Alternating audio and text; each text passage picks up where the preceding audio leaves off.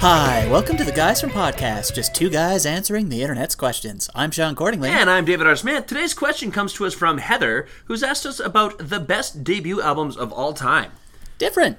Very different, and something we don't often get to do because we can't really talk about music, like favorite songs or anything, because we don't have the license for any of them. Right. So to What- put them in and then. Uh, Yeah, so it's it's a real nuisance to have to do. Whereas this one, we're just talking about albums. We can talk about the songs that are on the albums, but sure.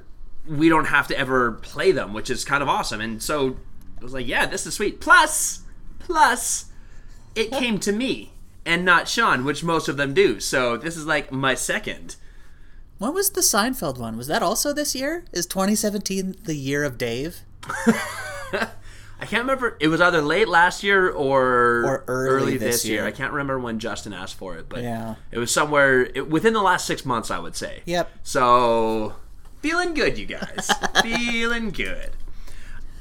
So we first of all we need to apologize for the background noise. Uh, it is stormy as hell right now. Yeah. So this week and probably next week, you are going to hear some wind and rain noises. Yeah, and there's not much we can do about that. I'll try and limit it and I'll try and bring it down a little bit in editing, but there's only so much I can do. So, Yeah. because we don't have a soundproof place to record. No, unless we built like a blanket fort around here, which would just be really weird. Why have we not been doing that for every episode?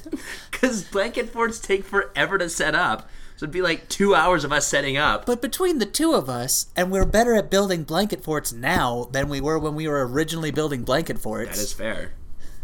All right, next week, two weeks from now, I'm bringing a duvet and just all the things to keep. Of course, that'll be the hottest day of the year, and it'll Yeah. just be stifling in your apartment. yeah. Not only is it not soundproof, it's not air conditioned. this is the worst idea we've ever had. Sweet. Okay, well, we decided that Okay. we could do a, a top 10, We could. but there's just a lot of interesting conversation to be had with these albums, and so we just felt like this was one of those situations where maybe we'll just have a conversation. And there will literally be no surprise about Dave's top album of all time, top Right. debut out. Like there's there's no way if anyone knows you, which specifically the person who asked Mm-hmm. does, or anyone who has listened to any podcast other than this one should know what your pretty top much. album is. Yeah, yeah. There might be the odd exception where I don't mention Pearl Jam, but They're, they're rare. they're they're infrequent. I try. It's like a Simpsons reference. I try to get a Pearl Jam reference in there as often as I can. Well, and there is that that podcast where I was super super sick last summer Yeah. and I was just like, "Dave, talk about Pearl Jam while I'm gone." Okay, So, so Oh, I did. Uh, so we figured that's as good a place to start as any because we both know that it's going to be on there. It- like when Heather asked me about my my top debut album of all time, I asked if it was cheating if I picked Pearl Jam ten. yeah. But in all the lists, as we were doing some research for this, in all the lists that I found, it comes up. Yeah, it does. It can't not come up. I mean, the interesting interesting thing about albums is, I was thinking about other artists, and I was thinking about like Bob Dylan's debut album. It's fine. It's only okay. yeah. It's not as good as the Freewheelin' Bob Dylan, which I think was his second one, or Blonde on Blonde, or anything. Yeah. Uh, um, uh, Highway 51 Revisited. What like all of those albums are infinitely better than I can't even remember what it's what his original one is called. But I was thinking about because that was Yeah. my first one. I was like, is the Freewheeling Bob Dylan his first one? And it's it's a bunch of folky songs and kind of covers and just remix or re, rewrites of songs that- Traditional stuff. Traditional stuff, exactly. And so it was only okay. It's not the one that you feel is quintessential. Yeah, I also did some of that where I thought about artists, and uh, I know I do have. I don't remember what it was called. Greetings from Asbury Park, New Jersey, for Bruce Springsteen, and it's fine, but it's not as good as his later stuff. Mm-hmm. Right. Billy Joel. I also look for Billy Joel because he's awesome. But Yeah. his first album, I didn't even know. Right? And that's the thing is a lot of artists who Whereas the second one was Piano Man. It's like, yep, there's Billy Joel. Yeah. Well, I think about the Tragically Hip, whose first album I love it, but I remember the, it was like the the Phantom Power tour or the Music at Work tour, and there was a breakdown of at that point every Tragically Hip album ever recorded, and the person rated each one of them, and and the their first album he gave it like a, a 1.4 a 1.5 out of five. And at the end, he said, "This is going to be Canada's iconic band. Are you kidding me?" And then the next one, I, I think their their follow up was Up to Here, which has Blow It High Dough, 38 years old, and New Orleans. And so a lot of times, a lot of artists they record something, but you know they're doing it on the cheap, or it's kind of a self-produced sort of thing to try and get it out there. Yep. And then that second one is the one that propels them into stardom. Yep.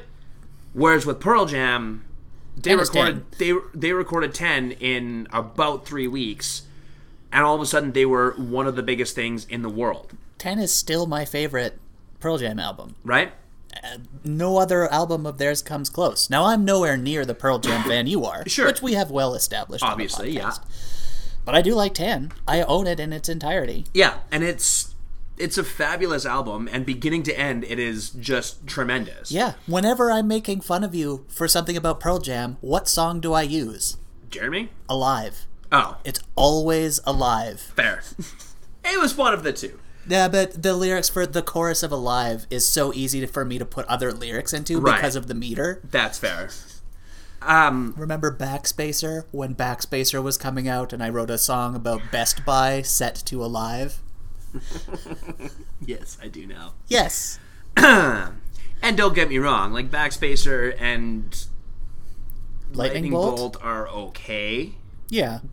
I'm really hoping that the new government might make the the new album a little bit more angry and a little bit more like Riot Act, which was a lot more about George W. Bush and you know a lot more disgruntled and kind of that that edgy. I just completely skipped a thought, but the problem is Pearl Jam. They're not 20, 25, 30 years or 30 years old anymore. They're No. they're 50. So their lives have changed. It's you know at a certain point you don't you're not as angry as you used to be. It's true. Eddie's got his sandwich shop. Like, There's everything's. There's a throwback to an old episode. Yeah, but the the thing is like Pearl Jam Ten is the re- to, to me it's it, it is still my all time favorite album. Okay. Now it's weird because I wouldn't even consider it my favorite Pearl Jam album, despite the fact that it's my favorite album. It's the reason I became a Pearl Jam fan from a from a emotional standpoint, and for a reason like it is the reason why. I love Pearl Jam. Okay, I sure. think that No Code, in my opinion, is a better album, Okay. but 10 is 10. 10 exactly 10, 10 is is 10. 10 it's the reason why they're why they got so iconic and i mean versus their second album sold 500,000 copies in the first day or something like that because everybody was so excited about their follow-up because of how monumental 10 was Yep. and you think about like Nirvana, who came out around the same time. In Utero was good and Bleach was good, but N- Nevermind, Nevermind was is the, the album, album. that Nevermind is the album. right exactly. And so I love and I love their earlier stuff, but it is ten is the Pearl Jam album. There's a lot of people when I talk about Pearl Jam, even on Facebook and stuff, people say, "Oh yeah, I I, I loved it. I loved ten, but kind of everything else after that tapers off." And like, so there's some people who Nirvana, it's I liked In Utero, I like Bleach, but man, I love Nevermind. Whereas ten was they started off hot, and in a lot of people's opinions, they never achieved, Never lived up to it again. Exactly. Yep. Yeah. So, I mean, that's seemed like a good place to start.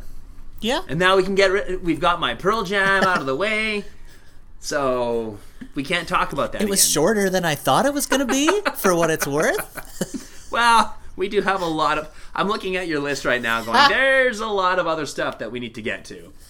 Well, we don't need to get to all of it. Not all of them need to be talked about.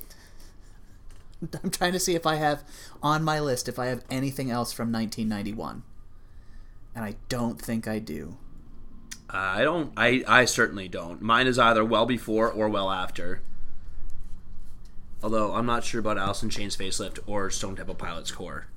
Those are right around there as well, but Okay. we don't necessarily need to talk about those. At, at this point, it was just when I was talking about favorite albums and and like sure. facelift is terrific. And You got a, you got time now. Go for it. You brought him up. Which one do you want to talk about first? Uh, let's talk about Alice in Chains facelift. Sure. Um, it's the first. It, it's one of those albums where, I mean, no. So now we have Uh. Storm and Sirens. It's the Storm Police. Right there, you go. Yeah. Storm Chasers. Where's Dusty? That was his name, right? Yeah. Yes. Yeah, it was. awesome. Facelift for Alice in Chains was another one that kind of launched them. I mean, Jerry Cantrell and and Lane Staley were both kind of in their own groups, Right. And Jerry Cantrell, I think Lane Staley asked him to be in his like he was in a swing type group, and Jerry Can he asked him to to play guitar for that. He's like, yeah, only if you sing for this other group that I'm in. And then all of a sudden, we got Alice in Chains, and I mean.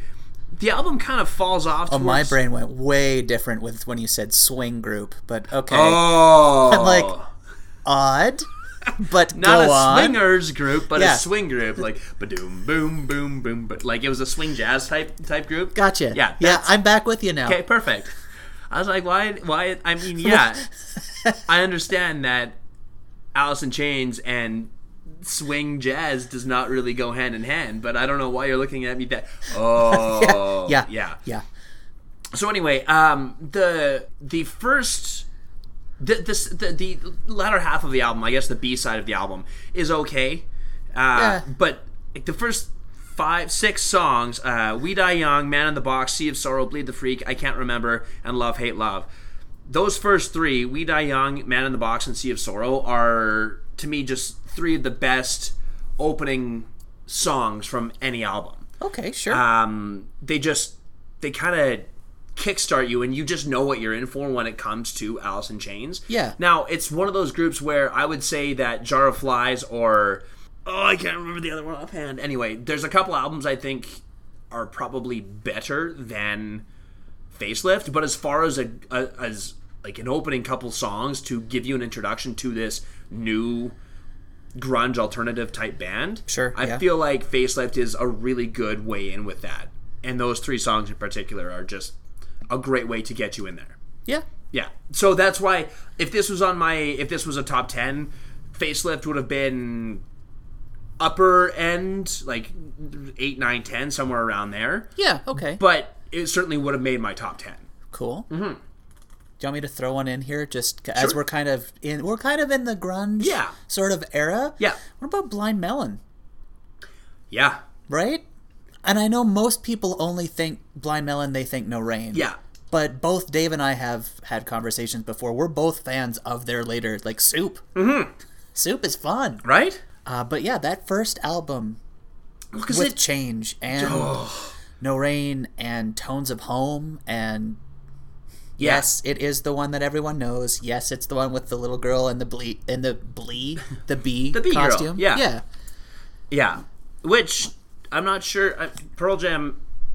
Here we go again, bringing it back. They have a song on their on Lost Dogs, which is an album of all their B sides that never got put on other albums. Right. Called B Girl, okay and it's. I- I don't know exactly the context, but I'm sure it has something to. I'm sure it was written probably around the time of uh, Shannon Toon hoon Hoon. Yeah. I knew it was yeah around his death. yeah Um, yeah, but it's like, be girl, you're gonna die. You don't want to be famous. You want to be shy. Do your dances alone in your room. So it's like it's all about the b girl, I'm sure. But Yeah. anyway, that album is so so good because it's got the rock, but it's kind of got that funky feel to it too. yeah like they're because they are psych rock Yeah. essentially Th- not quite psych but there's elements of psychedelia in it Whereas like, because when you think funk rock, you think almost like rock from that era that is funk. You think like the the funk slap of um of Flea in Red Hot Chili Peppers. Yeah, like yeah, they yeah. had a real, especially blood sugar, blood, blood sugar, sex magic, blood sex sugar magic. One of those two. Why- whatever it is yeah Uh, they had a real funky feel to to some of their earlier stuff. yeah Uh, whereas this one has like that psychedelic, that that funk, that grunge. Like they were a sound unto themselves. Yeah. And his voice was awesome. yeah shannon hoon has a oh, And that's why I. It's interesting that you brought him up after Alice in Chains because Lane Staley also has a very unique voice. it's literally why I thought about it. You started talking to Alice in Chains, and I looked Yeah. at my list and went, "Wait a minute, I don't have blind, Blind Mel- Melon." And this is the thing is when you look at these lists and one of the one of the albums on my list is not anywhere to be found on any of these breakthrough albums or breakthrough debut Rolling albums. Stone and NME and a bunch of Yeah. places have done lists for Yeah, this. so yeah, we got a lot of our stuff from there, but we also drew from our own personal tastes. Definitely. And Blind Melon, I'm glad you brought that up because I would have felt like a schmo if I hadn't have thought about as soon that as one. we were done, one of us would have I would have turned on iTunes while we were setting up and then gone, ah, crap. There's all of because I have the whole Yeah. discography of Blind Melon on They my only iTunes. released like three albums. Or yeah, something. Nico Soup and Blind Melon. Yeah, And then you can get the best ofs or whatever Sure. if you want to with B sides and things. But yeah, yeah. Uh, that's kind of it. I know you have Pretty Hate Machine on your list, yes, which is also, I mean, it's it's the same era of music. It's certainly not grunge. It's something no, completely unto itself. yeah, But I know a lot of my friends who are listening to that style of music, like to, who were listening to grunge music, were also listening to Nine Inch Nails. it's it's like goth grunge, kind of. Yeah, goth grunge metal. Yeah, Yeah, and that's 89 so it's actually it's a little Sure. earlier than the grungy kind of stuff but it was a response to all of that glam Mm-hmm. Well, and that's the thing. I mean, I've got. We don't need to talk about it because I know you're not a huge GNR fan, but I've got Appetite for Destruction. Sure, Which yeah. was '87, I think, if I if I had to guess. it's a good album too it, that because that is paradise city right yep. so slash is a great guitarist Uh, July 21st, 1987. Yeah. Uh, yeah, and so it had Welcome to the Jungle, It's So Easy, Mr. Brownstone, Paradise City, Sweet Child of the Mine. If you like Guns N' Roses, you love like the this first album. Yeah. I'm going to see them at the end of August, and I'm so excited and cautiously optimistic because it's Axel and who the hell knows. but this album is spectacular. So this was, they were kind of glam rock, but also metal. do you think he and slash will get in a fight leave and then the other guys will do show tunes for the rest just like uh, Kiss? Kiss. Now's our chance. pardon me boy yeah That's Chattanooga Choo Choo. Well, if we don't get a Simpsons reference, we got a Family Guy reference. we're gonna get a simpsons reference Um, i am almost positive we are going to get a simpsons reference and I know why. Uh, So anyway, Appetite came out in '87, and Pretty Hate Machine came out in '89. I was looking that up right now just Right. to see. But yeah, it's it's so much darker than yeah anything else that was coming out at that time. and head like a hole remains to be my favorite nine inch nail Oh, song it's so It's good. so. Have you ever seen Tangent? Me? what? Weird. Yeah. Have you ever seen Lasagna Cat? It was a very, very, very early web series. Okay. Pre YouTube, which is Oh, saying wow. something. Okay. It's a guy who did.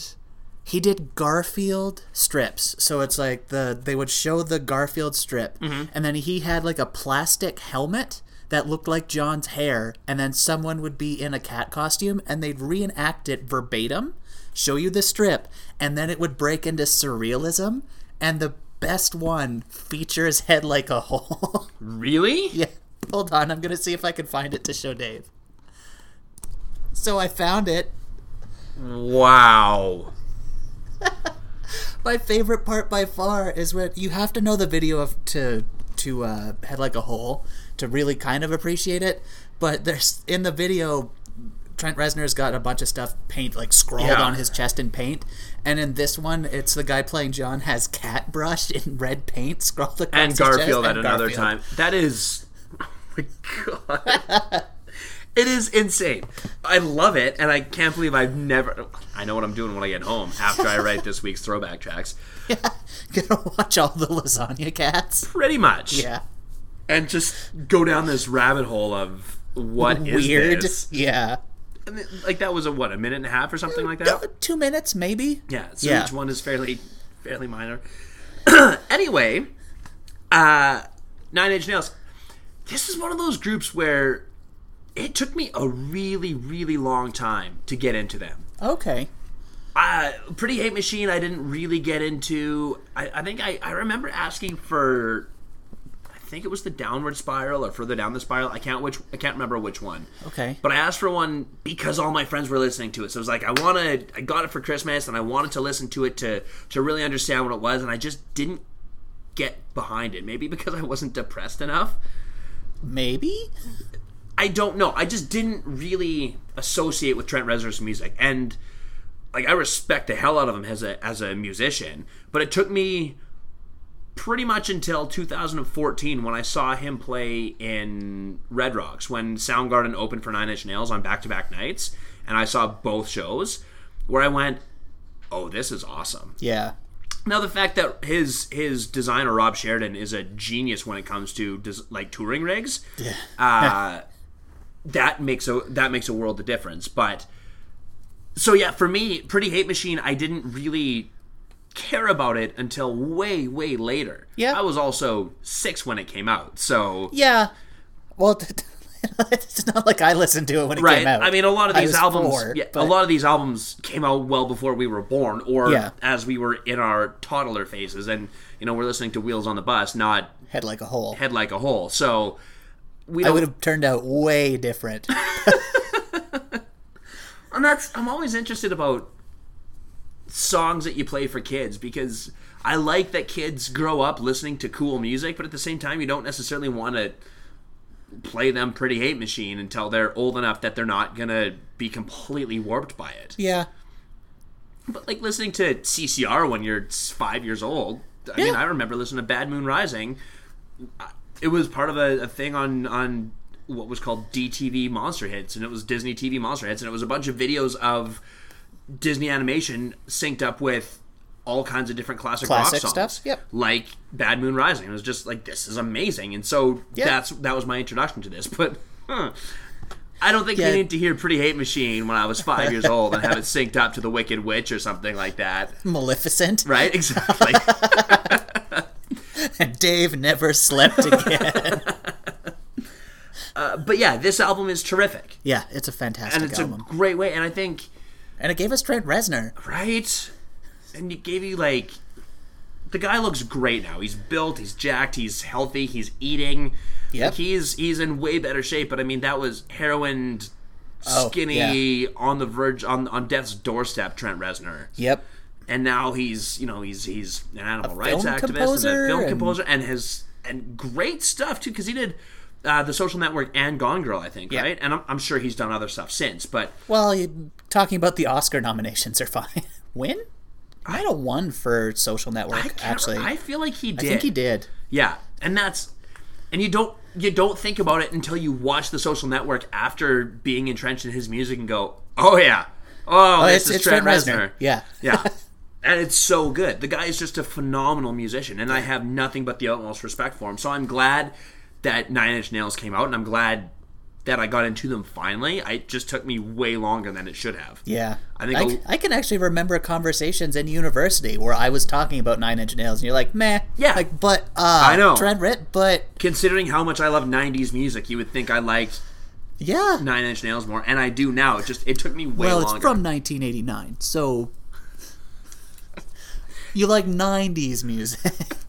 That's right. So I like all their I like everything after Pretty Hate Machine because th- that came out in the 80s, and I don't like anything from the 80s. Nope. As Dave uses the pen to cross out the Guns N' Roses album on his list. don't like this anymore. I can stick 90s a little longer. Sure. And I remember when I said we I don't have anything else from 1991. Uh-huh. I totally lied because really? that's when Gish came out. Oh, okay. So the Pumpkins and Pearl Jam came out at the same time. Yeah. Interesting. They trajected in way. They went in different dir- trajectories. Hey, Yeah, they sure did.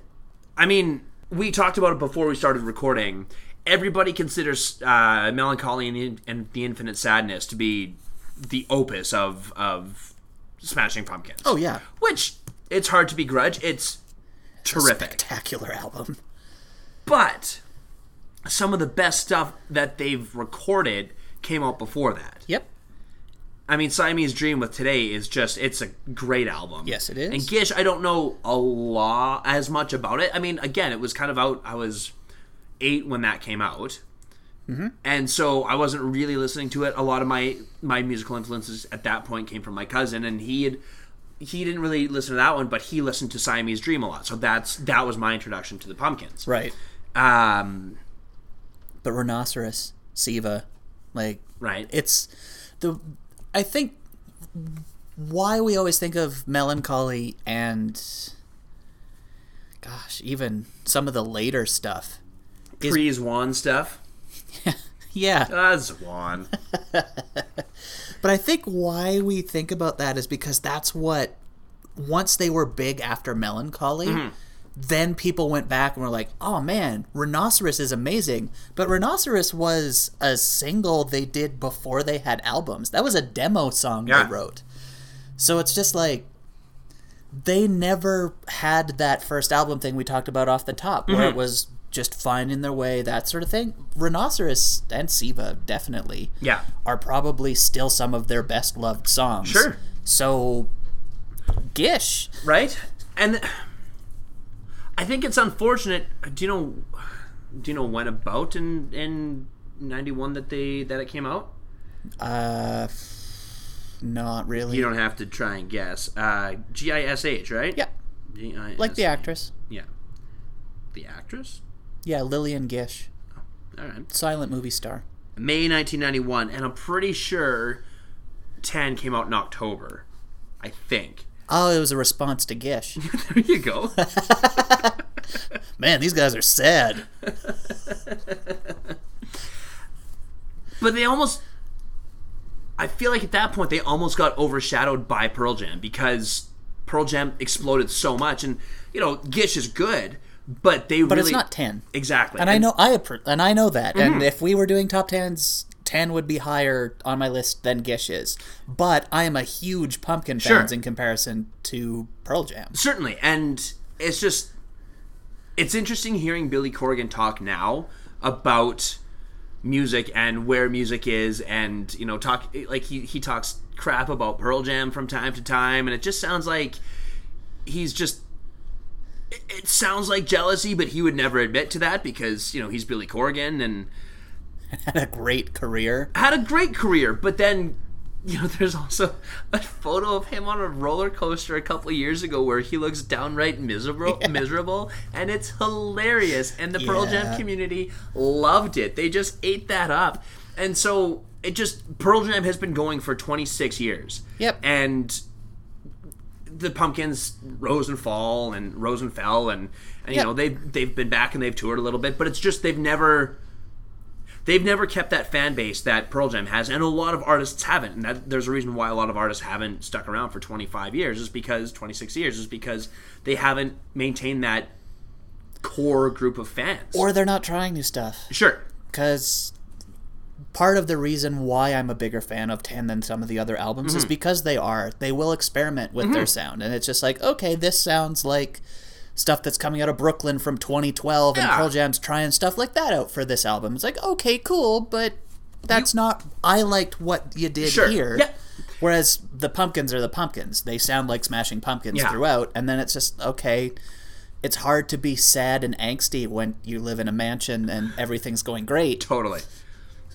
Yeah, and I mean you have to evolve with the music because then you just otherwise you grow stagnant. Yep.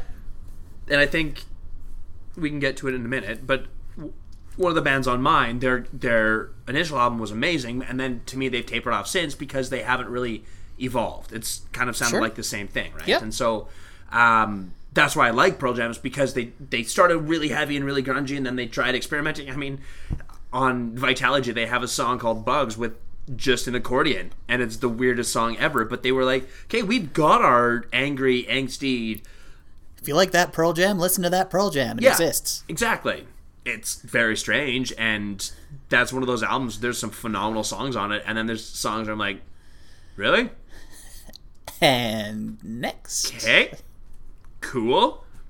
Anybody who listens who knows uh, Stupid Mob, they will understand. Like, I've listened to that song in its entirety twice. and I think once was because I was working, I had my iPod on, and I was working Hands on were the covered grid. in paint Ah. or something. Oh, I was working on the grid, so I was 28 feet up in the air, and I was striking lights or something. And I was just like, Hello. I can't, I can't go all the way down there just to. Ugh. yeah. Fine, I'll just listen to it. Anyway, uh, anything else on pumpkins? No. I love him. Billy Corgan smiling politely. Yeah.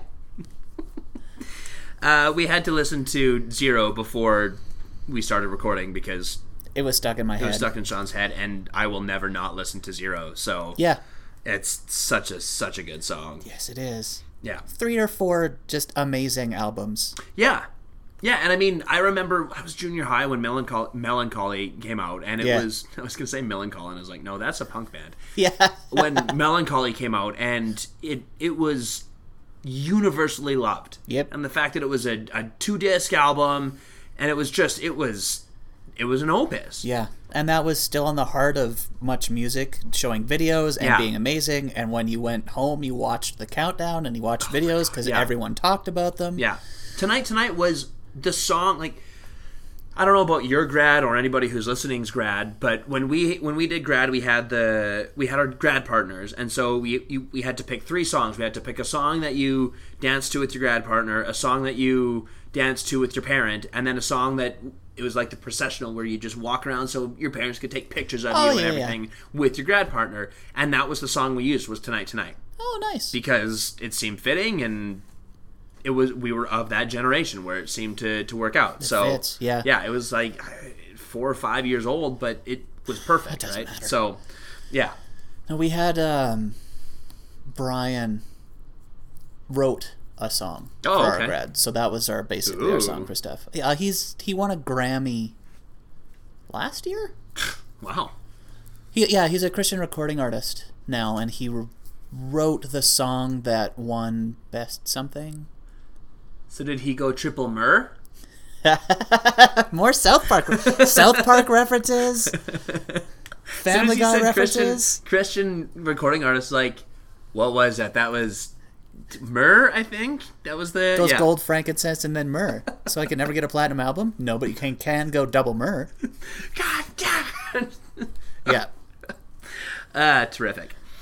Um, the album I was gonna talk about when when I was saying that the, the group never really evolved was Mumford and Sons. Oh, okay, sure. Um, and I mean I know they've only recorded three albums, and so there's only so much that they can do in three albums. But There's I- still time too, there because there absolutely is, and they're still together, right? as far as I know. Yeah, And I still like their stuff, and their second album was great too. Like uh, I will wait and um, Lo- Lover of the Lights, and like they have their their follow up album was terrific. But yeah. Sigh No More, to me, I remember the first time I heard uh, anything of theirs, it was um, Roll Away Your Stone. Okay, sure. And it was, I was driving, and I still, like, do you ever have songs where you hear it in a certain situation, and anytime you go past that road or you hear that song, you instantly are back to that Thinking moment? about that, yep. uh, "Roll Away Your Stone," I can still picture where I was when I first heard it because it was so impactful. Like, oh, this is great. And then I saw them a couple weeks later on the Grammy. They the Grammys they opened, they introduced Bob Dylan and they sang "The Cave," and I just thought that it was so simple. They had so it was all like the banjo and the the I think there was an accordion and the guitar and and Mumford was just playing the kick drum and that was the only percussion that they had. And I just thought it was such a unique stage setup and what a cool like almost a throwback to to bar bands and i felt like this is a sort of group that i would love to have seen in a pub in wales or something you know you just Yeah. happen to be there and this this group is there it's like are you kidding me and so i saw them when they toured and it was it, when they came to calgary and it was phenomenal and i bought that album and it's still to this day one of my favorite all-time albums Right. um, and so in in in my opinion, it's it's up there as far as one of my favorite debut albums. But I feel like that third one, they're still doing the same thing. So I, I just want them to evolve to, and they don't need to just be a slave to exactly what is everybody else is putting out, but just change the sound somehow, Yeah, it's just tough because they kind of pioneered that indie folk stomp clap. right? They yeah. are that. Yeah, and so they have such a niche sound that how do you get beyond that? Yeah. Yeah, and I get that. And it's not like I won't keep listening to them and if they come back and tour, I would probably go see them again because their shows are amazing. Sure.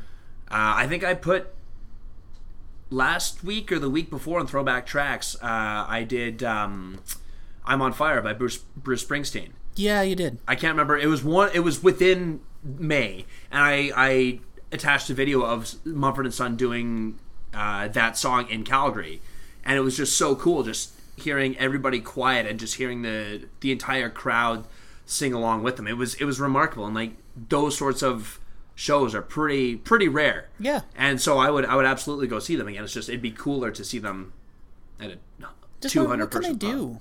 Pardon me. Like, what could they do? I don't know. And that's the thing. I don't know if there is anything they could do beyond what they do.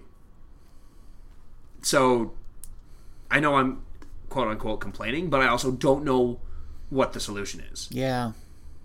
It's tough when you it's tough when you are essentially the establishing artist Yeah. of a subgenre or a sound of a subgenre, Sure. I should say, Yeah. to branch. Cuz you risk your fans. Right? Exactly. Yeah. Who's to say? I don't know. But then like when I think about that and branching out, I have Mellow Gold on my list cuz you know Beck hasn't sounded the same from album to album. That is that is he, uh, very very true. Really doesn't. No. and that's that's the thing is like there's some guys who just do whatever the hell they want and people will just eat it up and Beck is one of those guys. Yeah. Jack White's another one. yep. And I we don't have any white stripes or I mean I guess the Dead Weather debut album was amazing, but like it's just Jack White in a different piece, right? And Pretty so I didn't I didn't think anything I didn't put any of, of the whites any Jack White stuff on here. Because personally my my favorite Raconteurs album is their second one. So Yeah. But he's one of those guys who can just change his sound and people will eat it up. Beck is another one of those guys. Yep. Like what what's Mellow Gold? Yep, that's the first album from '94. Okay. So what's on there? Is that Loser. Loser, yeah. Yeah. So you have that. But it was people after that album thought he was probably going to end up being a one-hit wonder because the rest of it is kind of anti-folk and funky and weird. yeah. And then he so he tours, and that was the tour that Futurama, as we're continuing to do this epic tour through cartoons to make references of, that's the one what they're kind of talking about, where he would do a 25 minute jazz version of Loser just because he was trying to figure out what he wanted to do after having one big hit Right. and one album. And so eventually it just led to a sort of stream of consciousness. I'm just going to write what I want and do what I want. And that's Odelay. Yeah. And that was the one with Devil's Haircut, right? Yeah. Yeah. And so that was Well, that was the first Grammy. right. So, So you have Mellow Gold, which has Loser, which is the thing that everybody's like I mean, Weird Al Yankovic in his alternative polka, he pulls reference to Loser. And I mean Yep. there's a whole I haven't heard that song in years, but there's so many references to songs I love that I hadn't heard until I heard that. I'm like, oh, I don't, I want to find out what this song's from and this song. And then Loser was one of them. And it's like, oh my God, this is amazing. But then he follows it up with Odelay and Devil's Haircut. yep. Like, oh. And then in, what year did Janet get married? 2005? Yeah, 2005 is Guero, Yeah. which is my favorite Beck album still. I have all of them. Anyone who's listened to this is like, Dave loves Pearl Jam, Sean loves Beck. Yeah, exactly. And yeah, Guero is 05. And I remember we drove out to Kamloops to go to our friend's wedding. Yep. And we I had listened- just got that. Yeah. I'm like, hey, let's listen to Guero. and we listened to it about four times because it was so good. Such a good album. It's such a good album. And I mean, so you go from Loser Yep. to. Don't forget Sex Laws too from like Midnight Vultures. Okay. That's, that's between as well. That's Right. the song that I featured on Throwback Tracks way back when, the one that has Jack Black in the video. Mm, mm-hmm, okay. That's a lot of horns Yeah. and it's just kind of like a funk kind of feel. Yeah. So you go from that, which is like Loser, which has kind of a weird folky so- Folk country yeah, and feel to it, to Guero, which is electronica type poppy synth stuff. Yep. It's drastically different, and yet. And then he wrote Morning Phase in 2014, Ah. which won him another Grammy. Ah, and they're Which- all amazing. Yeah. And he still looks like he belongs on a farm in Alabama. Yep. and that's what I like. That's the cool thing about music is you can evolve. I mean, and that's not to keep bringing them back, but it's a music podcast. That's why I love Pearl Jam is because they do evolve and they do change their sound. And if you Nowhere near as much as Beck. does. certainly not, I'm not, I'm not even. I'm waiting for Yes. that anti folk album, Dave. then I will pay attention. I'm not trying to to say that they change as much, but they if you appreciate a band that changes their sound, Yep. they will do that. And if you can ride it through, sometimes the albums may not be great, sometimes they're backspacer, but sometimes you get Guero. Yep. See, I'm I'm not a big fan of Sea Change. I'm not. It was the first super mellow Beck album. It Okay. came out after Midnight Vultures. Okay. So it's just I'm not a big fan of that one. Right. And then after that we got Guero and then the information and so it's just he will he'll do what he wants to do. Yeah. and I'm there. and if you don't like it, I'm sure listen to the he'll older be stuff. okay Yeah. sleeping on his piles and piles of money, surrounded by beautiful girls. okay. Well, he's married. Well, that's just a Simpsons reference too. How do you sleep at night? And on a then- big pile of money, surrounded by many beautiful women. I was gonna cross that one off. I'm like, wait, I don't have mellow gold on here. Well, you should. Well, sure. Uh, do you want to take a break here for an probably ad should. and then Yeah. get back to this? Okay, Uh, Heather? Heather. Yeah. Hope you're enjoying this because it's uh, going to be the full podcast. I hope you guys are all enjoying this. Yeah. Yeah, Not that. just Heather. just one listen. well, our second half is brought to you by Pickles the Cat Clown. Are you throwing a party or event for your cat? Is your corporate retreat needing a boost of excitement? Pickles can offer you a refreshing and new performance, including balloon work, acrobatics, and hilarious one of a kind naps. That's Pickles, the Cat Clown.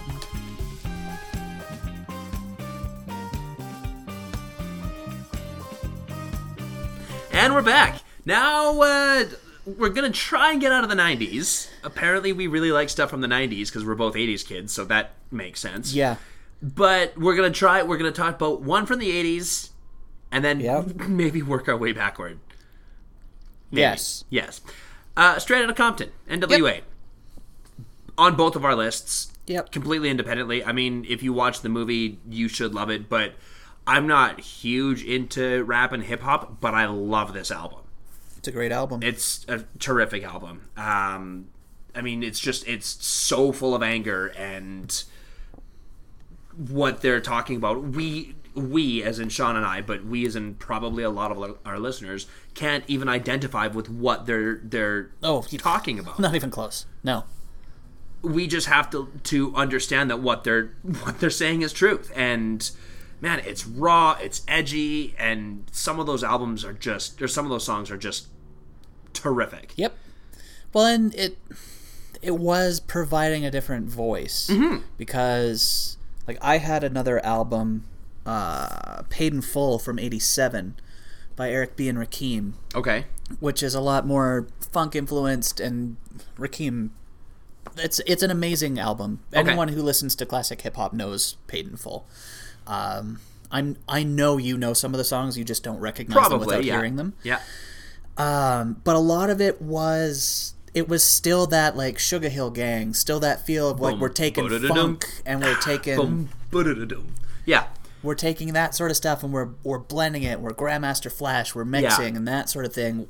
But right around the same time, Public Enemy in New York and NWA in Compton. yeah and Public Enemy goes political and NWA talks about what's going on on the streets Yeah. and the thug life and all of that sort of stuff. Yeah. And it completely changes hip hop. well and it's just i mean you're getting f-bombs and i mean you're just you're getting profane language and stuff that you wouldn't even thought was possible to hear. And I mean, th- certainly rock and roll music and and other songs have the odd swear here and there, but not to the effect that Straight Outta Compton has, Yeah.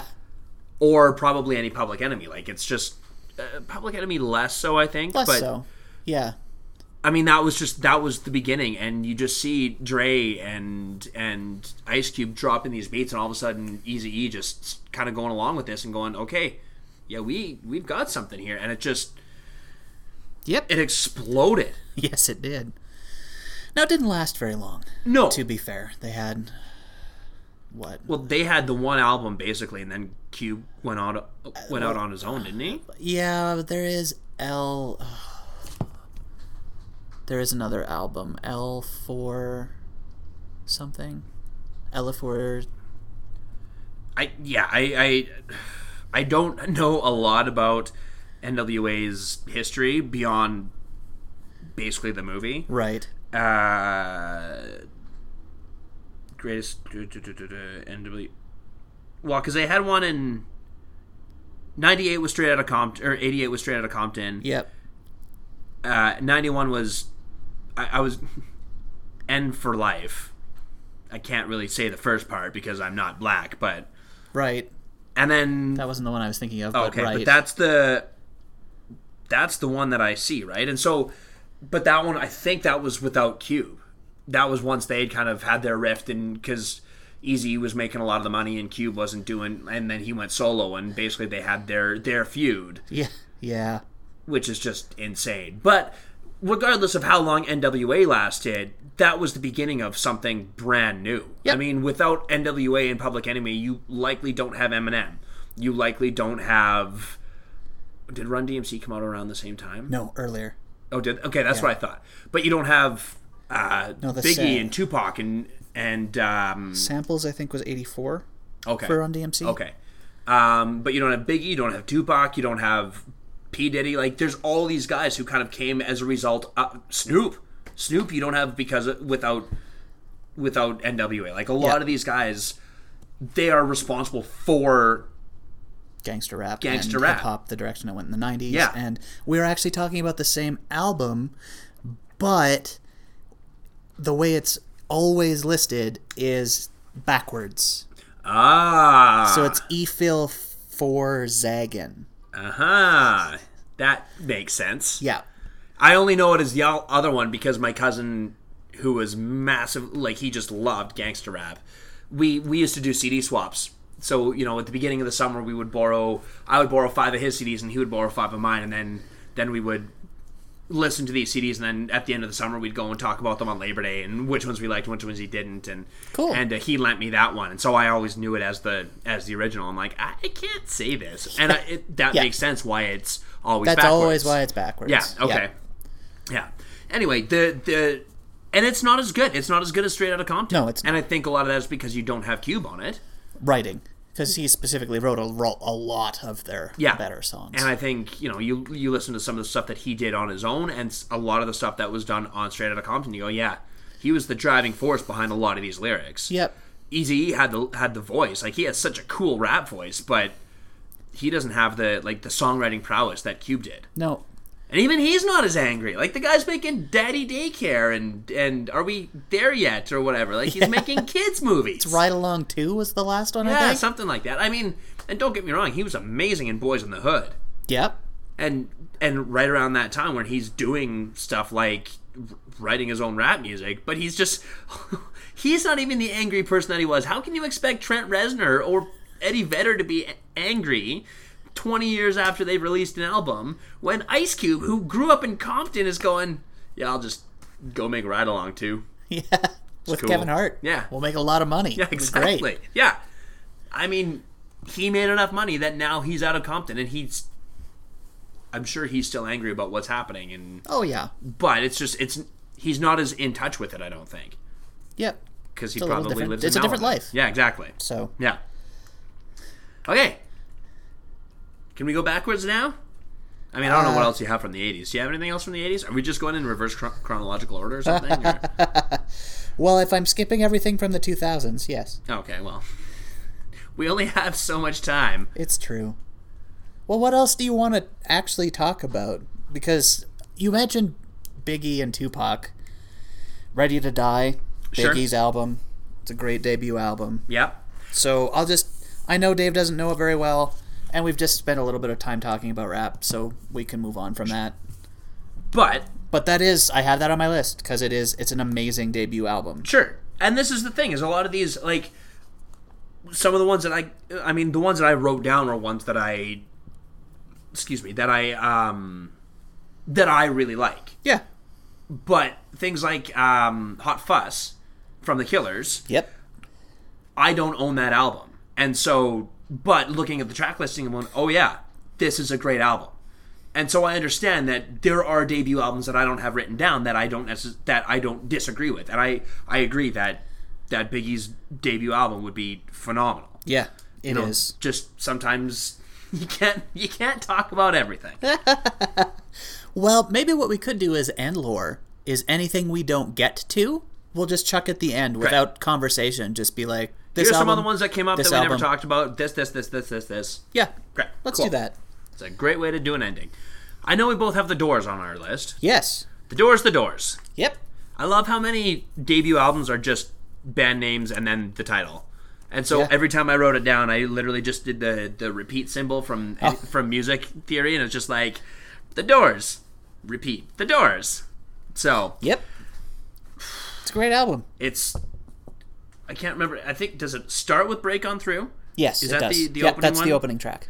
Eh, so I mean, again, it's like what was the other one? Uh, Well, it ends with the end. right. So I mean, you break on through, and then you end with the end. Yep. Light My Fire is on that one as well. Yeah. Uh, break on through Soul Kitchen. Uh, come on now. Uh, Alabama song, Light My Fire, The End. That's that's a lot of unbelievable songs Yep. on one album. And this is this is from a time period where people were making entire albums to listen to. There was no such thing as MP3s and iTunes and I mean there were singles that you got played on the radio, but Yeah. people You could buy sevens, right? yeah. Yeah, so you could you could buy the singles, Yep.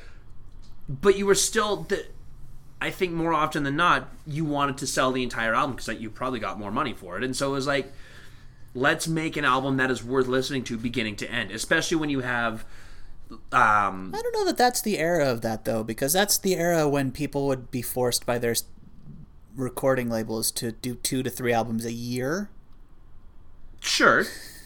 right? So Fair. it's it's yeah, Yeah, I mean, it's one of the reasons. I guess you're right. Like, you look at how many albums Bob Dylan churned through, and these people, and I mean, like, right.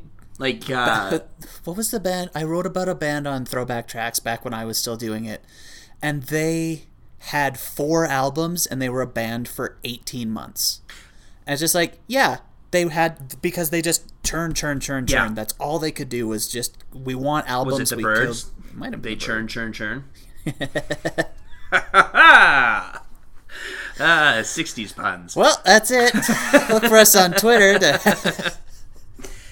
Well, because I, I I don't know who you're talking about, but I remember writing about Buffalo Springfield recently, and it was the same thing. They they came out with three albums in two years or something like that. Yep. And the last one was just because they had a contractual obligation. And, but these bands, I mean, Buffalo Springfield had Neil Young, and he was dealing doing stuff with Crosby, Stills, Nash and Young, and he was doing solo stuff, and he was Crazy Horse. Like there was all sorts of Yeah. groups that these people are with and so they're just they're recording albums everywhere and so i i guess you're right at a certain point you can't do everything you can't but at the same time this is their first album Yep. so they want to make it good and you and i mean I, I think that's the case for a lot of these people is you want to make that first album worth listening to and have people come back for more Yeah. and when you have, you know, on one side you've got I don't know if if Light My Fire. I assume it was the s- the start of Side B. side B Probably. because it goes Alabama song to uh, Light My Fire. So I'm guessing that it went break on through all the way through to Alabama song, and then you flipped it and you had Light My Fire all the way to the I end. think so. Those are two really good bookends for both sides of that album, Yeah.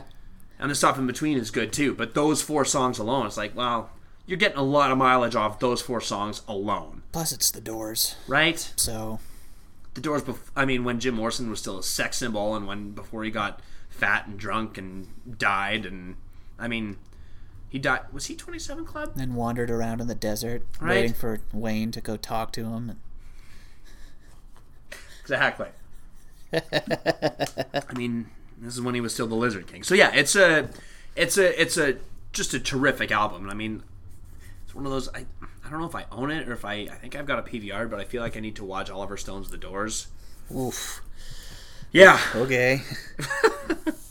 i know it's a slog Yeah, it is. yeah did you not like it It was o it was fine. Yeah. It's just it it's long. okay fair well yeah Uh, I have two other albums on my list from 1967 Okay.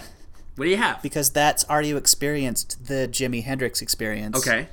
which introduced us to the best guitarist of all time. So, yeah, Yeah, we, we would both we both have that one. You'd be pretty remiss if you didn't have that. Yeah. Manic Depression, such a good song. Um, I remember when I was in university. I don't know which which uh, which year it was, but remember when there was that weird guy who used to come and sell albums all the time. Um, like he would just Oh yeah, yeah, yeah, yeah, yeah. It was just he'd set up a table at the back end of the student union center. Yeah. yeah. yeah, and and he would just sell albums, and they were used albums, and I don't know if I don't know if he would buy them, but he would just come in, couple times a year, and you would buy albums. It was like I got ex- as excited about that as I did the poster sale. Yeah. Probably even more so because I could get discount albums, and I just got all kinds of things. And I think that's where I got Are You Experienced Okay. because I knew I liked Jimi Hendrix, and I mean, I remember watching uh, back before YouTube, and you would just have to download videos, and you would just on Kazaa. on Kazaa, yeah, or LimeWire or whatever it was. And so I would look for just anything I could. And I remember seeing videos of, of Hendrix at Woodstock and Yep. and playing Fire and all these different things. I'm like, I knew that I liked Hendrix, but I just didn't know. And so I was like, okay, I'll buy this. And so it's got Boxy Lady, Manic Depression, Fire, Are You Experienced, Third Stone from the Sun, all these just psychedelic, tremendous songs. And I mean, those aren't even. I would say my favorite one is probably Voodoo Child or Little Wing, okay, sure. but I'm a huge crosstown traffic fan, as you know, because that's been my ringtone for three years. I got it myself, so it worked properly. but as an introduction to this left-handed phenom from Seattle. Yeah. You know, he was the original Seattle sound, and 30 years later, you have a brand new wave of music coming in a whole different genre. But man, that the way he could shred on that thing, and just the guy was Nobody better. no. Never has been, probably never will be. I mean, there's a lot of people. There are a lot of very great guitarists. I'm not saying that to belittle like Jimmy Page or Eddie Eddie Van Halen? Yeah, He's a guitarist, yeah. yeah, Clapton there's- even, sure. there are some tremendous, tremendous guitarists, but he was just so unique. Yeah. And kind of the first. Like, Yeah. a lot of them are popping up at the same time, but what he was doing was And that's the thing is, it's if you're one of the best at the beginning, then it's hard to. And I mean, heavy metal guitarist is a different type of music than than psychedelic rock Oh, yeah. guitarist, right? And so it's like, is it saying that Jacques Plante is as good a goalie as some soccer goalie, right? Like it's different different genres of. Yeah. of I'm sad you couldn't come up with one goalie. Um, I was gonna say uh, Because- Hart, Sure, But I was like, I don't know if he's the best goalie. he's not. Buffon? There you go. Uh, Yeah. You're Italian. I know. Gigi is one of the best of all time. He's also played for your team for 20 I years. know. It's ridiculous. Or you could have said Oliver Kahn, the terrifying guy from the Germans who Wouldn't just have got that. Yeah. I- You could have been like, who's Oliver Kahn? I've been like, James Son? Yeah. No.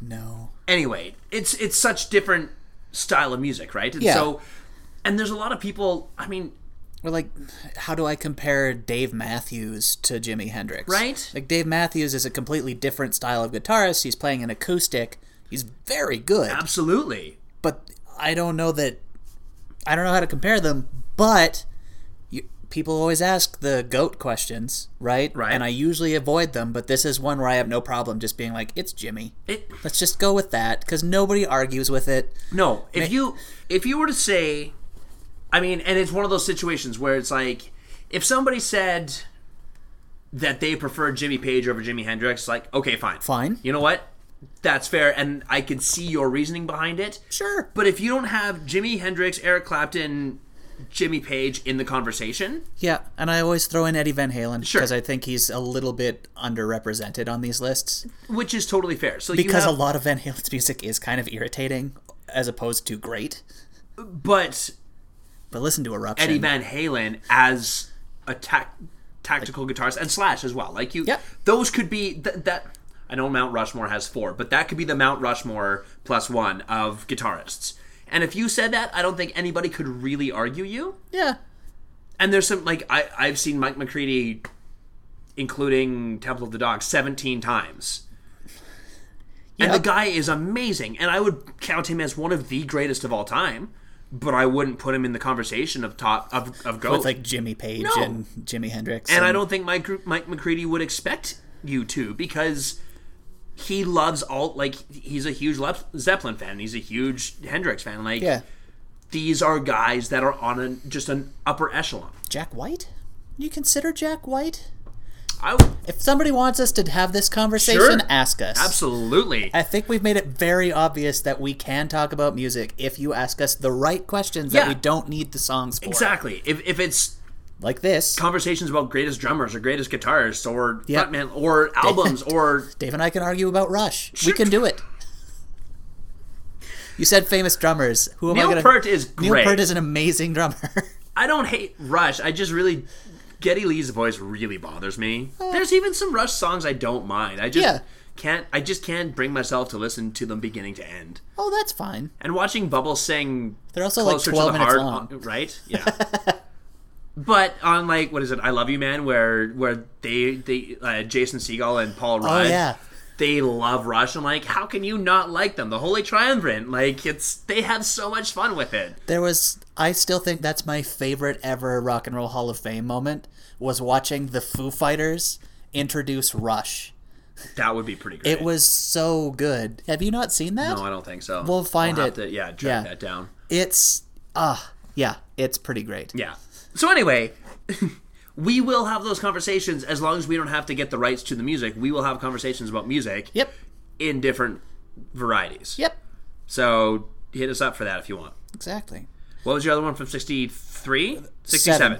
Th- The other one from 67 is The Velvet Underground and Nico by The Velvet Underground, the debut album of The Velvet Underground with the Andy Warhol designed cover. Sure. I put After Hours on Throwback Tracks recently. I don't know a lot about the Velvet Underground. I know more about Lou Reed kind of as a solo Okay, sure. guy. Yeah, yeah, yeah. But it's the Velvet Underground. yeah. Well, and it's because there there's a, so much going on in the 60s. They're so not Your typical psychedelic. 60s. Yeah. They're not the psychedelic. They're kind of that. There is that underground, Totally. sort of. Their there's name is still so something apt. Mm-hmm. else to music, to rock at this point, and that's them. And it's still kind of weird. And there's some fuzz to it. Yeah. And there's, I think, if I remember right, uh, uh, I can't remember who it was. Somebody from the band. I was reading an interview Sure. basically while I was doing this, and they were talking about how some of the songs were just they called them our drone songs and it was just to give it that kind of hollow drone kind of feel before you get into the actual track Right. so Yeah. anyway velvet underground and nico Right. When did Lou Reed die? 2013? God, that's a long time ago. i think so Man. Hmm. Weird. just like some of those things, they just kind of sneak up on you. Because I remember I was. it- Pearl Jam was touring and they, they played After Hours in Calgary, I think Calgary and Vancouver, as a tribute to Lou Reed. oh yeah Which was kind of cool. And I was just like, oh, that's pretty neat. And it's just like. It seems like yesterday that that had happened, but it wasn't that was not who died recently. We can't even talk about Soundgarden because Bad Motorfinger is, in my opinion, their best album and it's their third one. So like their earlier stuff. i Is, also looked and i'm like could i yeah, no no, no it's Because the I mean, third Super album. Unknown came out in '94, but I think that was the one that every. I mean, that had Black Hole Sun and that had Spoon Man. It's great, but I mean. You've put you put Rusty Cage on. I did. and I don't know if I've put uh, Outshined yet, but it will happen at some point because I sure. absolutely adore that Soundgarden song. But guys, I'm I'm really really struggling with this whole Chris Cornell thing. It it it kicked my ass. yeah Um, like last year when Prince and Bowie died, those ones were hard, but like I never saw them. I didn't love them as much. Like I saw Chris Cornell live six times. Like that one, that one gutted me, and it just it was so unexpected, and it just it. Mm. yeah So anyway, I mean, I guess you could like talk about Audio Slave because that was awesome. Their their album was great, but sure it's just it wasn't as impactful as Soundgarden. Not right? even close. And Not even close. Yeah. So I'm just that's my it just made me miss rage against the machine Sure, exactly. So, who I also don't have on the list because I'm not a huge fan of the first album. yeah. What's But- the Battle of Los Angeles is the the follow up? Yeah, that is a great Right. album. And this is going back to our earlier conversation is that second one is usually the one where everybody's like, yeah, like I've got Metallica Kill 'Em All on here cuz I like that album. And without that album, we don't have their their follow Metallica, up stuff. yeah. And you I mean, but after that you've got Ride the Lightning, Master of Puppets and the Black album. Poof. which are all for me so much better than the first one, which is Absolutely. why I just I couldn't justify Yeah. putting it on there. I only put it on there because I like Metallica and because I love those other albums, and because of that, we got Metallica. yep. And I mean, I guess you could say that all you know, without the tragically hip, the tragically hip, we don't have up to here, we don't have day for night, we don't have road apples, but I couldn't put it on here. Whereas Metallica, I could be, I don't know, whatever. There's Yeah. because I like I like Kill 'Em All as a Metallica album better than I like the tragically hip, tr- the tragically hip. Yeah, that's So fine. yeah. Anyway, that's my talk about Metallica. Sweet. Yeah, Oh man, I have so many I left. know. Um, And we've been talking for a long time already. we really have. It was a good question. It was, yeah. Uh, we haven't talked about Leonard Skinnerd yet. Pronounced Leonard pronounced Skinnerd. Leonard Skinner. Yeah. What's all on that one? Oh man, I know Freebird is from the first album, which is Like, are you kidding me? If we're talking, The problem for me is I have I don't have the separate albums. Yeah. iTunes had a thing where it's the complete Leonard Skinnerd and it's all of the albums together. So I don't remember what's on what album. right, which is which is fair. I tried to I tried to just let Google uh, guess what I was writing with pran prive. It was one of those ones I like. I'm listening and trying to type it in, Right. but uh, and sometimes Google's like, "Did you mean this?" I'm like, "Yes, that's what I meant." Not not this time. Didn't happen. Um, so we need to talk like if we're talking about uh, greatest guitarists of all time, Oh. then that conversation of the greatest guitar solo of all time comes into play. Now, I mean, I think that's the second half of that episode. The first half is guitarist, the second half is solos. sure that Somebody ask us this. please We'll do it. that sounds really fun. But if we were talking about that, then pronounced Leonard Skinner, da da da da da. So here we go. Track listing is I ain't the one. Tuesday's gone. Give Yep. me three, three steps. Simple man. There it is. Uh, Freebird. So Right? four of their eight are songs that I absolutely adore. And that's their first album. It's their first album, and I mean like. Shine Down does an incredible cover of Simple Man. Hmm, sure. It's it's very good because the lead singer of Shine Down kind of has that same voice that Van Zant did. yeah. But those four songs are they're they're the four they're half the half the album. Yep. And four of the best Leonard Skinnerd songs. And that's the thing is like you have to have Freebird as one of the greatest guitar solos of all time. Probably, yeah. I mean, hard just from a, not to. from a length standpoint, it's an 7-minute long guitar solo. Yeah. At that point, like that's that's Eddie Vedder's smoke break when Mike McCready is wailing on on even flow. It's just like Van Zant's off doing something while the other Van Zant is rocking out. I'm gonna make a sandwich. Yeah, exactly. so you have I would have paid so much to see that concert. Where it's just like, you got this. Walks backstage, pulls bit out of some mayo. Wonder Bread and just starts making a sandwich. Eats it, comes back and finishes Freebird. Yep. But that's the thing, they don't ever have to. At least in Even Flow, Ed has to come back. Whereas at the end of Freebird, like they finished, they finished the vo- vocals, and he's like, "Okay, I'll see you guys tomorrow. You guys just lay down the rest of this track." That's true. and that's like I just feel like live sometimes he did come back to, it to spend the probably fans. who the or- hell knows? Yeah. Like I don't, we never had a chance to see it. They died Nope. way too soon. But Freebird is one of those ones. I mean, I was gonna make a Con Air reference, but we we're running low on time. a bunch of idiots dancing to a song Define made irony. made famous by a band that died in a plane crash. Also, one of the best episodes of Roadies. Oh yeah. Oh The, yeah. the Leonard Skinner episode of Roadies was spectacular. so good. I I like Ron White as a stand-up comedian. Like as far as the like the blue collar comedy tour, it was him and uh, Jeff Foxworthy and Bill Engvall and Larry the Cable Guy. Ugh. Of those four, Ron White is by far my favorite. Yep. because I like his delivery and he's a little bit more sarcastic and a little less redneck. Yeah. Um, but I really liked him in Roadies. Yeah, he was awesome. Uh, but anyway, Freebird is one of those ones where you have to you have to count it as as one of the best guitar solos. We can talk about that later if we you know when somebody asks us to do this because hopefully it's inevitable. But with that as your closing song, that's that's a hell of an intro album. Yeah. When that's when that is the one where it's like, oh, this is a rock band and they can just haul off on seven minute guitar solos and it's amazing beginning to end. Yep. Okay, cool. And Simple Man is my favorite Skinner song. so it's just good. I have Skinner's Innards, which I think is the best of Leonard Skinner, and it doesn't even have Simple Man on it. that's a mistake. Right? I don't think it does. It's been a long time since I've listened to it, but I don't think it does because I think the because my my parents got it and then I bought it after because I'm like, well, I'm moving. I need this album, and so I bought it and then didn't hear Simple Man until I heard the Shinedown version. I'm like, this is Skinnerd. Yeah. God damn. yeah. Yeah. Yeah. One more album each, and we'll stop because we're at seventy minutes. Okay. Fine. Oh my god. We are. We're at seventy Wow. minutes. Okay. Sure. Uh, Crosby, Stills, and Nash. Crosby, Stills, and Nash. Okay. Um, Is it by Crosby, Stills, and Nash? How did you guess that? Would have been way better if you were like, nope, Stone Temple Pilots. Although you already mentioned them earlier. I did. Uh, Cros- I just can't remember all the Crosby Stills.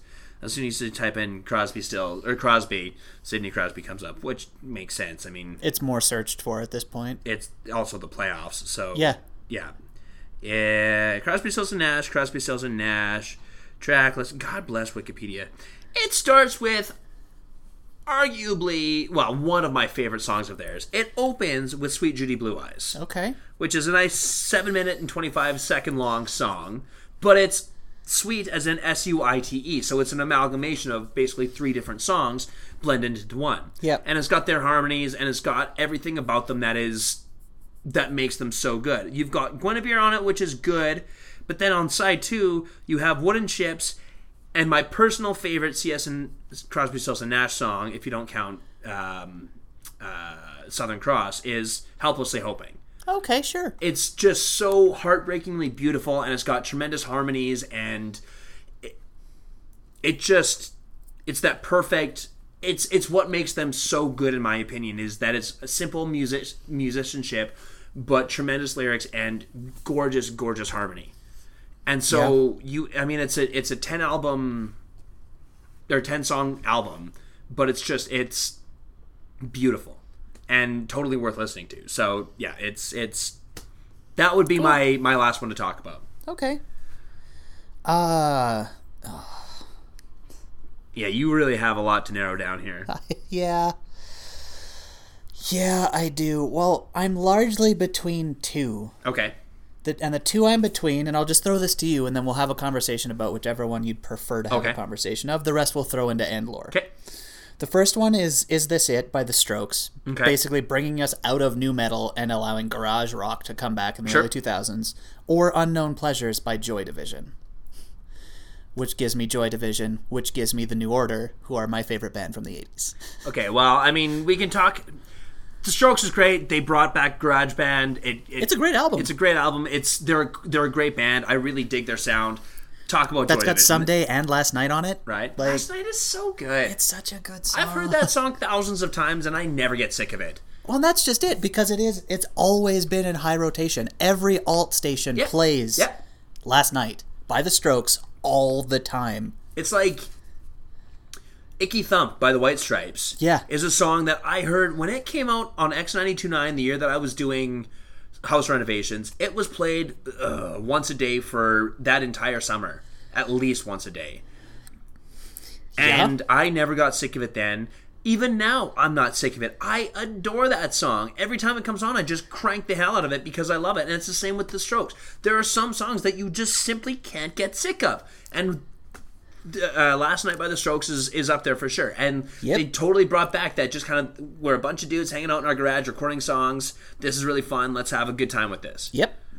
Without them, we don't have Arctic Monkeys, Kaiser Chiefs. Half of the stuff that I talk about on Tuesday, like what used to be Tuesday Tunes and is now the Daily Song Drop, Mm-hmm. that doesn't exist. yeah That sound doesn't probably come back as fast without that album and that album being successful. yeah it was just so simple and so fun it kind of like that came out you said 2001 2001. yeah so it kind of broke us out of like the the one hit wonders of the '90s, and you know a different sound than Nickelback or something to that effect. I mean, Because it was- Um, Nickelback was pretty big at that point too, but Latin and new metal. There was a Yeah. lot of new Yeah. metal. Rock was trending that direction, and we were getting rap rock yeah, and that which sort of is stuff. fine. Like I like I Linkin enjoyed- Park, yeah, me and too. you know, there's some some really good stuff. But, Sadly, Meteora is not their first album. Ah, that's too bad.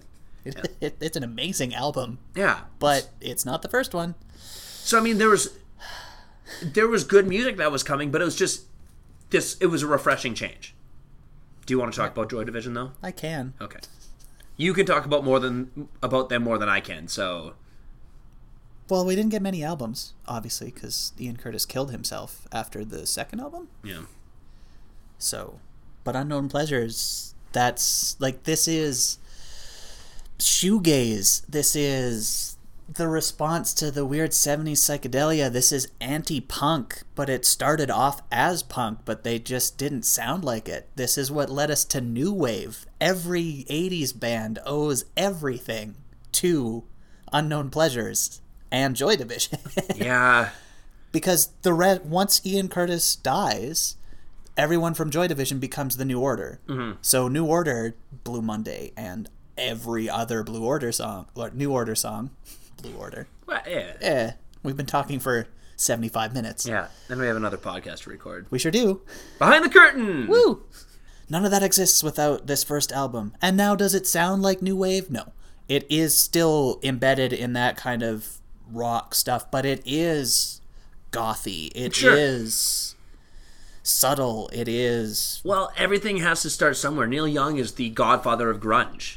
yeah, right? Like these just because you are the pioneers doesn't mean that what you do and what you instigate is going to sound exactly the same, but it is the start. It is the the foundation for which all this other music has been Looping guitars and Right? space. The Yeah. atmospheric space of music is Joy kind of that Division. hollow sound and Yeah. that I mean the depre- I never got into Joy Division and I know you like them, but I Yeah. just I just I remember when I did a my music taste while we're discussing this makes me sound like I'm really sad. it's like, man, I love the Smashing Pumpkins and Nine Joy Inch Division Nails and Nine Joy Inch- Division. uh, yeah, But this has got she's lost control and disorder and sure. like it's I, I I am not in disagreement that it's not a good album. It's just it's not something I couldn't get into. yeah, and that's fair. But it does get into. it does lead to so so much. Yeah, and so much stuff. Like I would say, there's probably no pretty hate machine without unknown pleasures. probably. I can certainly see the influence of Joy Division in, in Nine Inch Nails. So- Certainly, yeah. yeah. Well, I guess that's it. You, Mr. and Miss Internet, are the lifeblood of our podcast, and we want to answer your questions or just have a good old chat. Do you want to talk to us on Twitter? I can be found at David Ron. That's Ron with two N's. Sean is at Sean Cord. That's Sean with a U. And we are at Guys from Podcast. You can email us at guysfrompodcast at gmail.com, Facebook us at The Guys From, or record your own terrific debut album and load it with all kinds of questions. They could be the title titles of your songs, or they can be in your songs themselves, part of the lyrics. And we'll listen to them because we clearly like music, clearly. Yep. And we like amazing breakthrough albums that aren't crappy pop music. I don't think. Do you have any crappy pop music on yours? Uh, what do you mean by crappy pop music? Like Hanson? no. Okay. Although Debut album. Come on. I did hear Umbop today, and I was like, "Ah, this song's so good." You have to admit that you still love I- Mbop. I didn't like it when it came out. Anyway, we'll answer your question.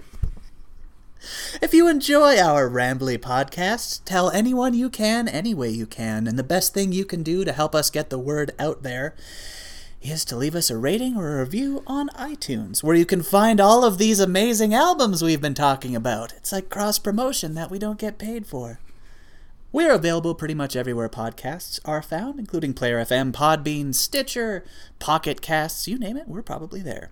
Hey Dave, is there anything you wanted to plug? been talking about music all day, so I'm just going to toss another album out there. You should go and listen to Portishead's Live at the Roseland.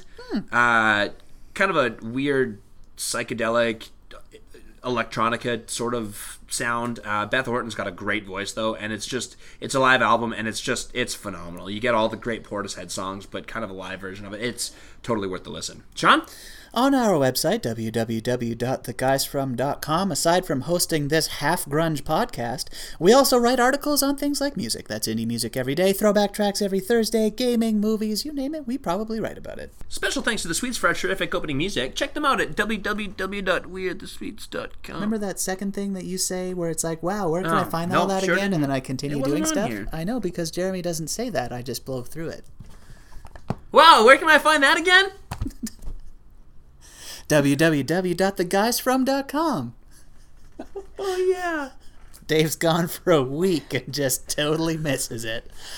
Head to ihorror.com for all of your horror news, interview, and review needs. And also, as we've been pitching albums the whole time, as it is, I talk about Bleachers all the time, but check out Strange Desires, the first album by Bleachers. It's pretty wonderful. There's a new one coming out this June. And if that sort of strange intellectual pop rock, rock, alt stuff isn't really your bag, listen to one of the other things we talked about today. I am almost positive you haven't heard every album mentioned. Now can I? Now, Now, can I now, say it? now you go. Special thanks to the Sweets for our terrific opening music. Check them out at www.wearethesweets.com. And also, special thanks to Kevin McLeod for our ad music uh, called Overcast and our takeout music called Fearless First. He's at incompetech.com. And RIP Chris Cornell. I we brought it up earlier. I just I felt like it bared repeating. Fair enough.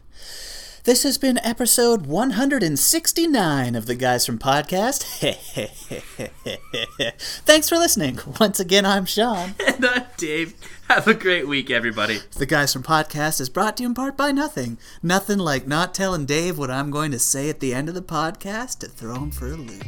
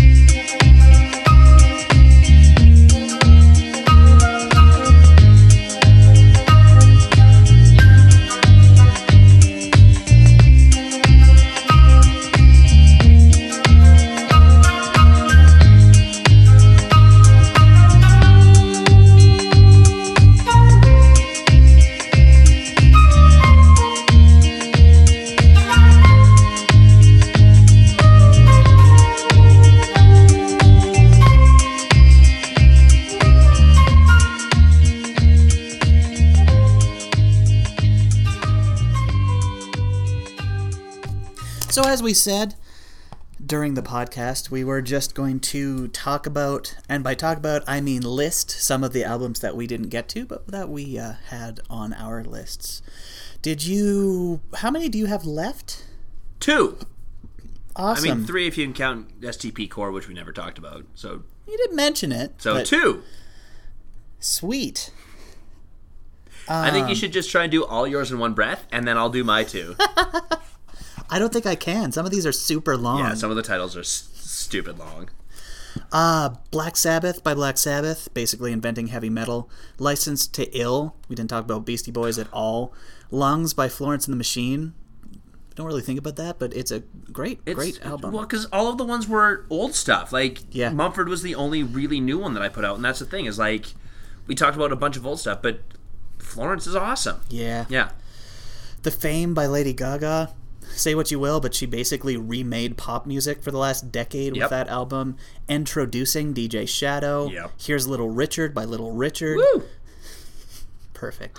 Uh, the Who sings My Generation. The Who, Good Kid, Mad City. Kendrick Lamar's amazing, showing us what he can do album. Cindy Lauper's She's So Unusual. I mean, come Say on. what now. you want, but it's C-Lop. and it held up, and she's won a Tony for writing other songs. and Exactly. she's just fun. Boston by Boston, Yeah. right? Right. Weezer by Weezer. Ugh. I. We just didn't have time for Weezer, which is so sad. Three Feet High and Rising by De La Soul. Whatever People Say I Am, That's What I'm Not by Arctic Monkeys. Could talk about Van Halen's Van Halen specifically because that does have Eruption on it, which I did mention. The College Dropout, Kanye West before he was crazy.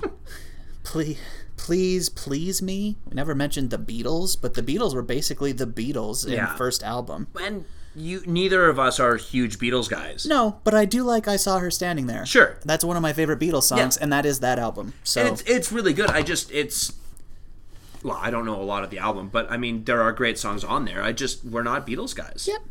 Oh, and the the Bones of What You Believe by Churches. I think that's one of the best electro pop albums of probably the last twenty years. So, Cool. Um, what do you got? Led Zeppelin, Led Zeppelin, and Foo Fighters, Foo Fighters.